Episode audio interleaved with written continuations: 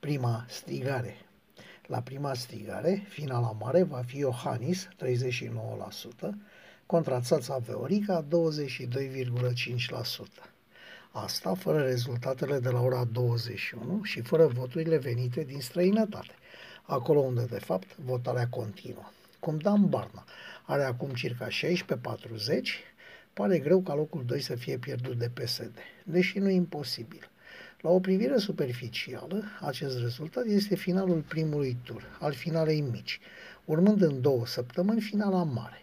Dar numai atât vedem, ar fi prea puțin mult prea puțin, pentru că la vot au participat aproximativ 9,3 milioane, dintre care 39% Iohannis înseamnă peste 3,6 milioane de votanți și Țața Veorica 22,5% înseamnă aproape 2,1 milioane. Vi se pare mult? Serios, mult?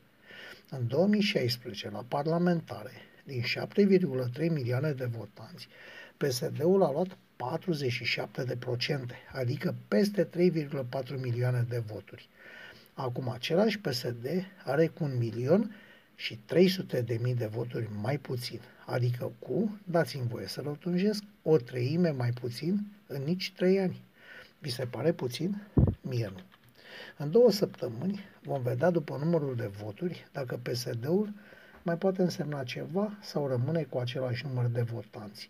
Oameni care se pare că dispar în special pe, care, pe cale naturală, nu numai prin dezamăgire. O observație. Unele posturi de radio ar trebui să întrerupă colaborarea cu anumiți specialiști în sondaje de opinie. Rezultatele date de cine știm noi și știu și ei nu au nicio legătură cu realitatea pentru niciunul dintre candidații importanți. Niciuna. Păcat. Să așteptăm finalizarea socotelilor, să vedem dacă sunt posibile schimbări, chiar dacă pare greu de crezut. Așa crede un om de pe stradă.